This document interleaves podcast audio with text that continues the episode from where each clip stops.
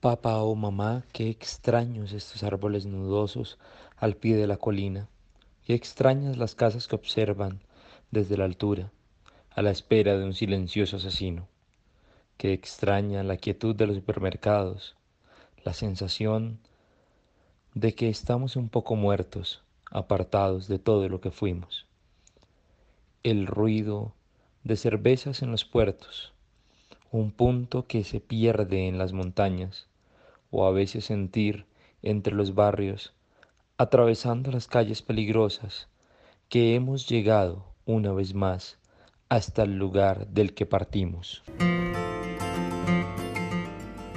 En literatura, por mucho que se describa, siempre el espectador, el lector tiene la posibilidad. Yo los libros sí los subrayo mucho, los lleno de marcas. Y los libros yo los subrayaba, los volvía horrible. Cuando era profesora en la universidad hace mucho Carlos Fuentes firmaba cada uno de sus libros. Me acuerdo cuando yo aprendí a leer, que aprendí a leer a los cinco años. Glosas, un espacio al borde de una página.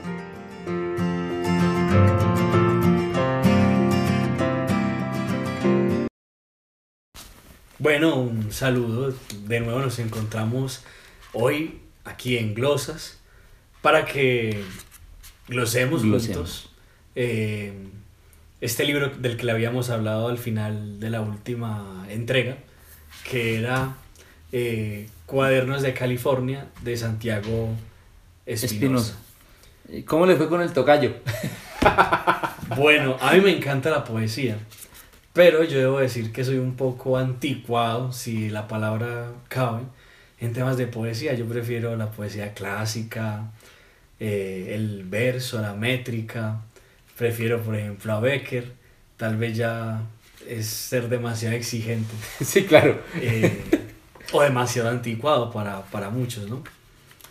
Eh, bueno, fue una lectura interesante. Es, es una poesía contemporánea, cierto responde a un estilo de poesía contemporáneo, es, es verso ¿Existe, libre. ¿Existe algo que se llame poesía de viajes?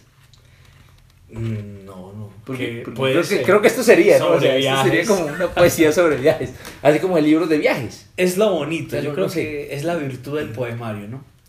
Eh, una de, de sus virtudes puede ser esa, que, que es un poemario de viajes. Que si nos, nos ubica en algún lado, o sea, Sí. eh, digamos que si hay unas descripciones de algunos, de algunos lugares, a, a mí me pasa un poco, no- no, tan pretencioso como Santiago, de, de, de decir de, eh, que me gusta la, la poesía clásica, no, porque sería también una, un exabrupto en mi caso de decir me gusta, porque pues no soy un gran lector de poesía, más bien por ahí está el problema.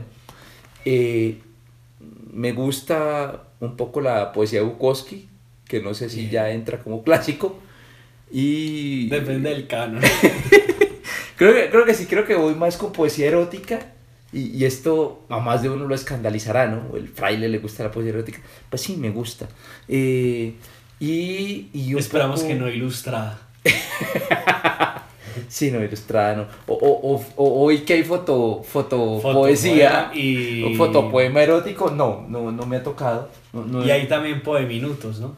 Ah, Que es una especie de videos ah, sí, cortos de imágenes y va acompañado con la con un con, la- texto. con una narración de un poema.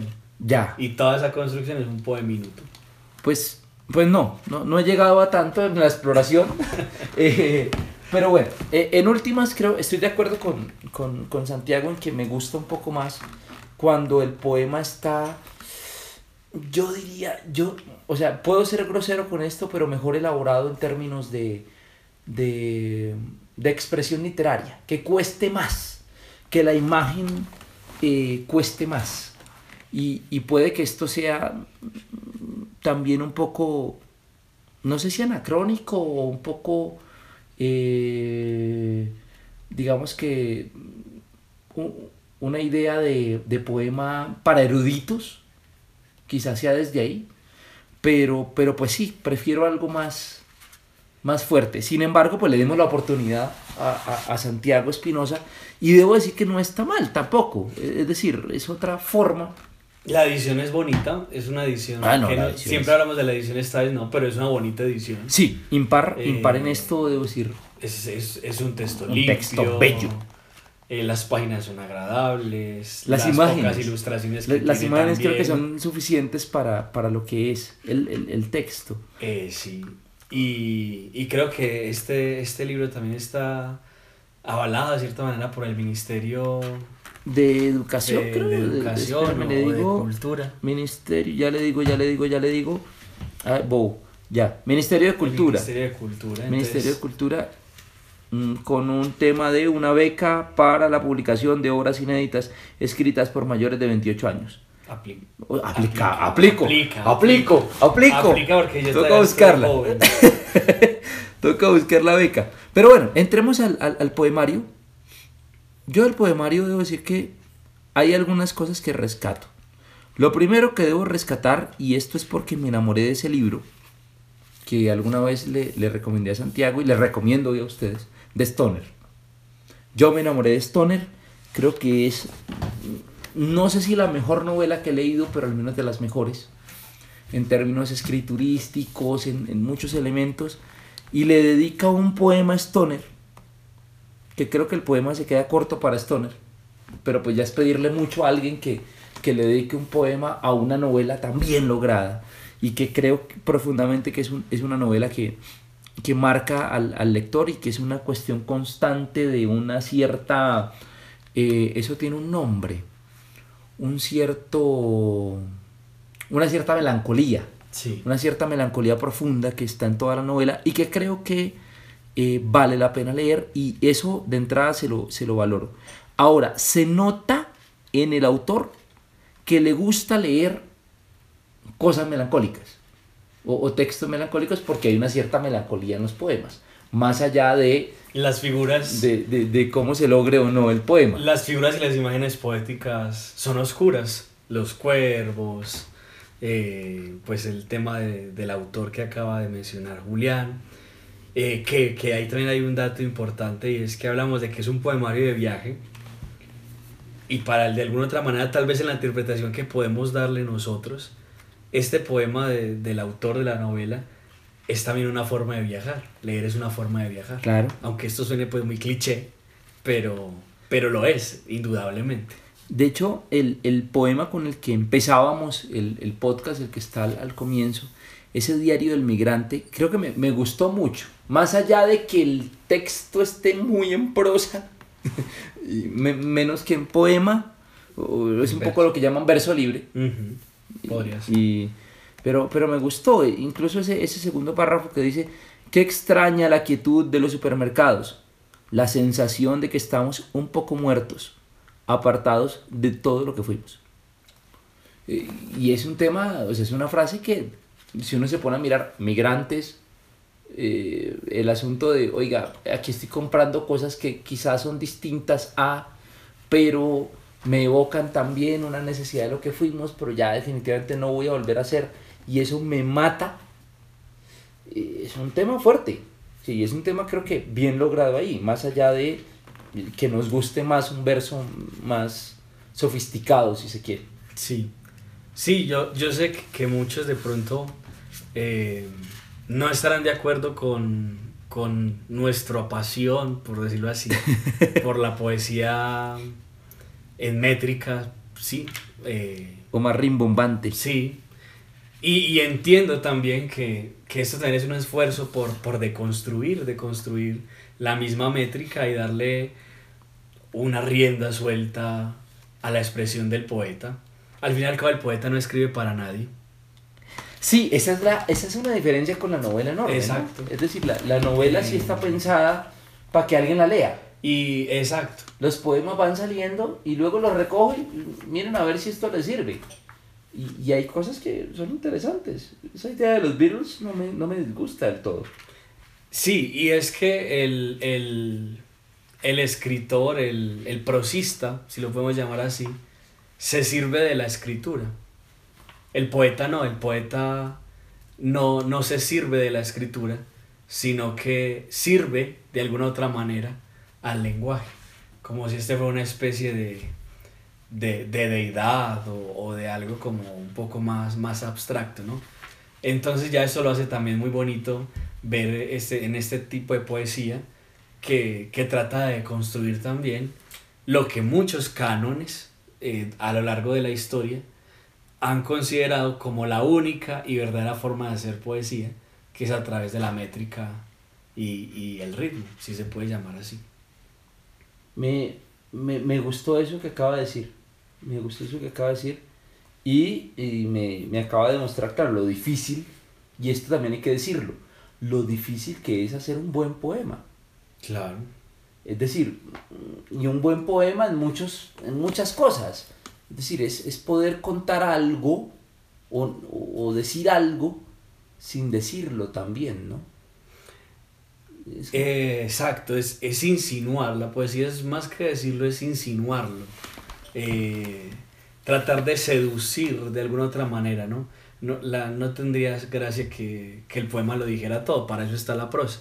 El poema siempre deja algo al misterio y por eso la poesía y la religión han estado siempre tan estrechamente ligados. Claro, es un develar, pero a la vez no logro develar Exacto. lo que estoy develando porque no lo conozco del todo. Sí, es el poeta lo único que hace es anunciar el misterio.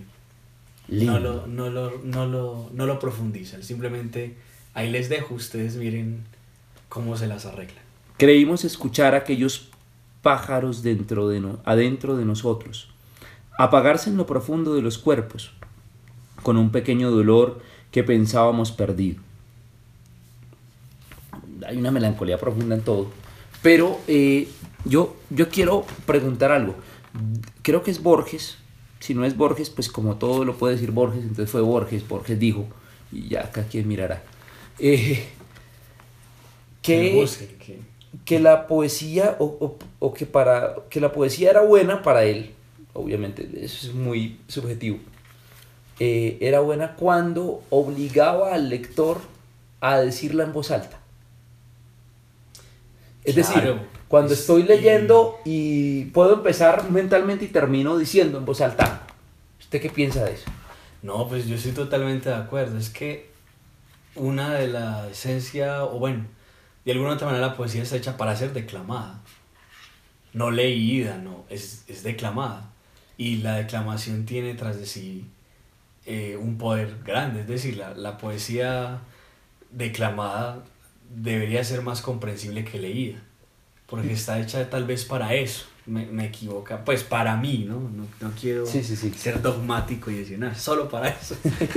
Desde mi experiencia, claro, eh, uno cuando se acuerda del poema de Becker de Volverán las oscuras golondrinas, pues uno inevitablemente le dan ganas de, de declamarlo a pulmón herido y ojalá delante de la persona que uno ama.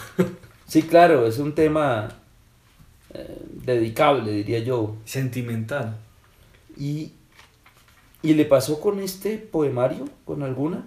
¿Algún, ¿Alguna frase, algún momento o no? No, no, no, no me pasó. Es decir, que en ese concepto que posiblemente diga Borges, tal vez no. pecara yo en ese sentido pero no me pasó, no me pasó mucho, porque pues ya desde el principio he dejado claro que, que me llama más la atención otra, otro, otra forma de escribir poesía, otra forma de, de, de concebirla, ¿cierto? A mí, Lo, me, sí.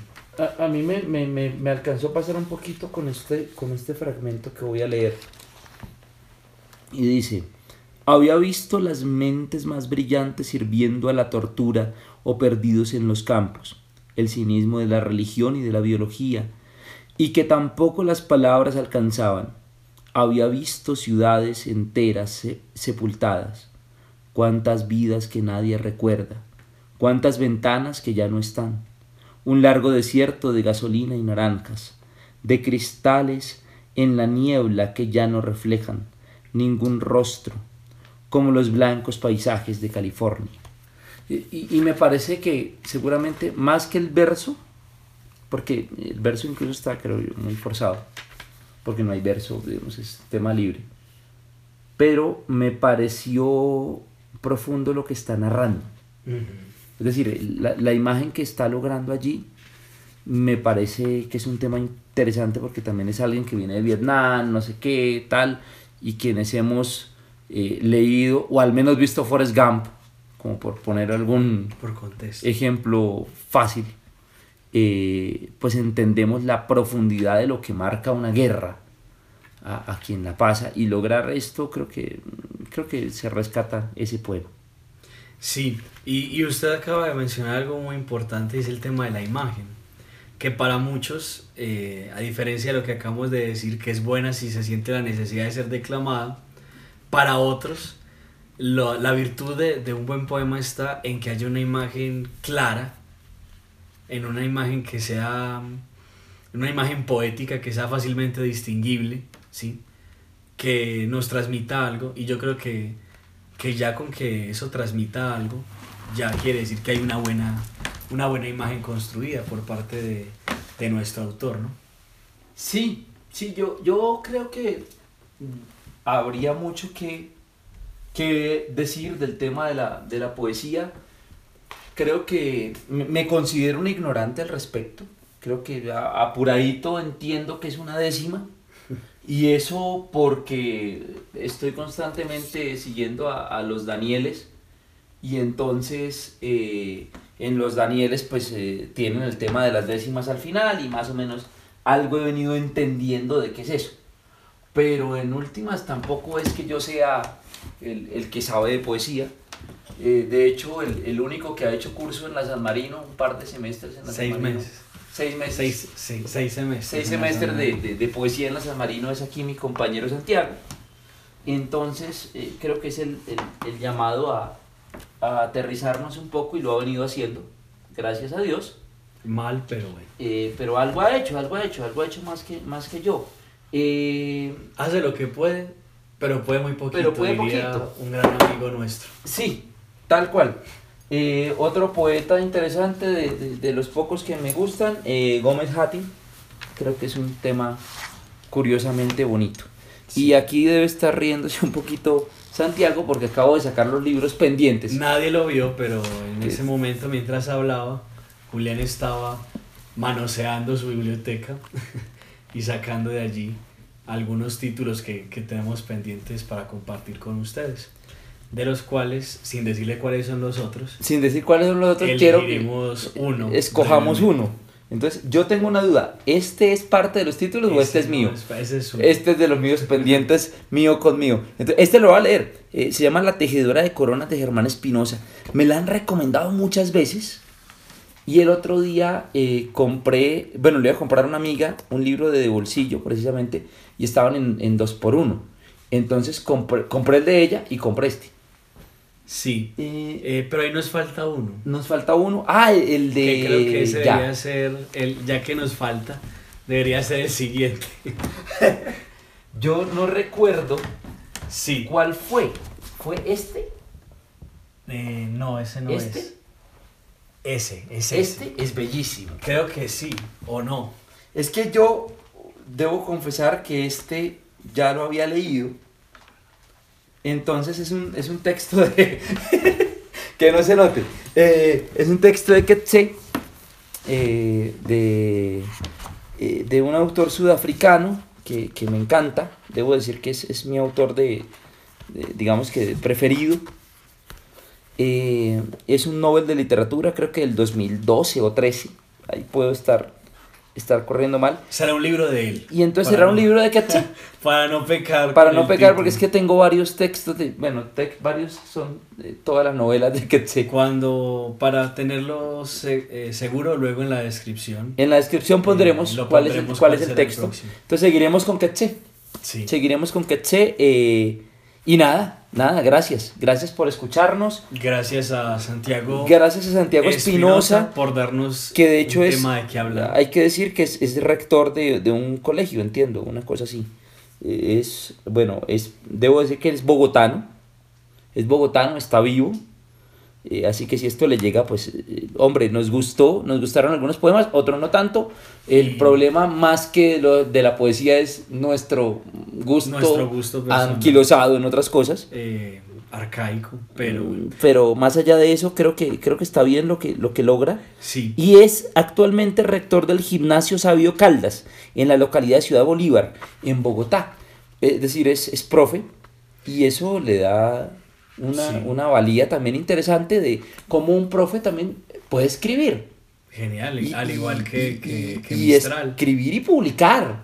Y porque tampoco es fácil hoy publicar poesía. publicar. Como Mistral. ¿no? Atreverse a publicar Educadora. atreverse a publicar poesía no es, no es fácil y eso también hay que recalcárselo. Debo decir que me gustó la idea de los Beatles, la idea de Stoner, la idea de los migrantes, la idea de eh, la guerra. Esos elementos me gustaron mucho Sí. y creo que están bien logradas las imágenes. Y bueno, y, y otra cualidad que le abono es, en la poesía y en el cine son importantes dos cosas, las imágenes y los silencios. Y creo que este poemario, en algunos eh, poemas, cumple con buenas imágenes y necesarios silencios. Sí, sí, sí, sí.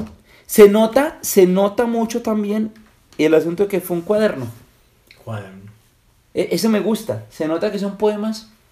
Mientras pasó algo, habría que hablar con el autor. Si nos escucha, profes, bienvenido Bienvenidísimo a, a, nuestra biblioteca, a nuestro, a nuestro convento, a nuestro al convento. colegio, a, a compartir, a, sentarnos a tomar un café y a, y a glosar algo juntos. Genial. Si, si aparece y dice, vea, yo, yo he leído a Quetzé y, y en el siguiente, de una. Es bien, más que bienvenido. De una, más que bienvenido. Y retomamos Cuadernos de California, ya con el autor. O sea, podríamos hablar de un par de cosas y, y ya. Hubiéramos querido poder invitar también a Verne, a, a otros grandes que hemos glosado, Sí, pero, pero que evidentemente las como- distancias Sí. no nos permiten Sí, sí. estar con ellos. La, la Ouija todavía no nos No, funciona. nos- no- no es debido que la utilicemos, es más pasarle la poesía erótica. Bueno, eh, nada, nada, que estés muy bien. Eh, nos vemos entonces en la próxima con Quetzé. Ya les pondremos en la descripción eh, si es. eh, creemos que es siete cuentos morales, hay que decirlo así. Podría no serlo. Yo soy escéptico, Es- creo que no, pero O- sí. o- pero bueno, no sé. Si es esta, genial. Si es siete cuentos morales, genial. Si no lo es, recomendadísimo. sí. Recomendadísimo. y ya. Nos vemos Bueno. entonces en la próxima. Gracias por glosar con nosotros. En literatura, por mucho que se describa, siempre el espectador, el lector tiene la posibilidad Yo los libros sí los subrayo mucho, los lleno de marcas. Y los libros, yo los subrayaba, los volvía horrible. Cuando era profesora en la universidad hace mucho Carlos Fuentes firmaba cada uno de sus libros. Me acuerdo cuando yo aprendí a leer, que aprendí a leer a los cinco años, Glosas, un espacio al borde de una página.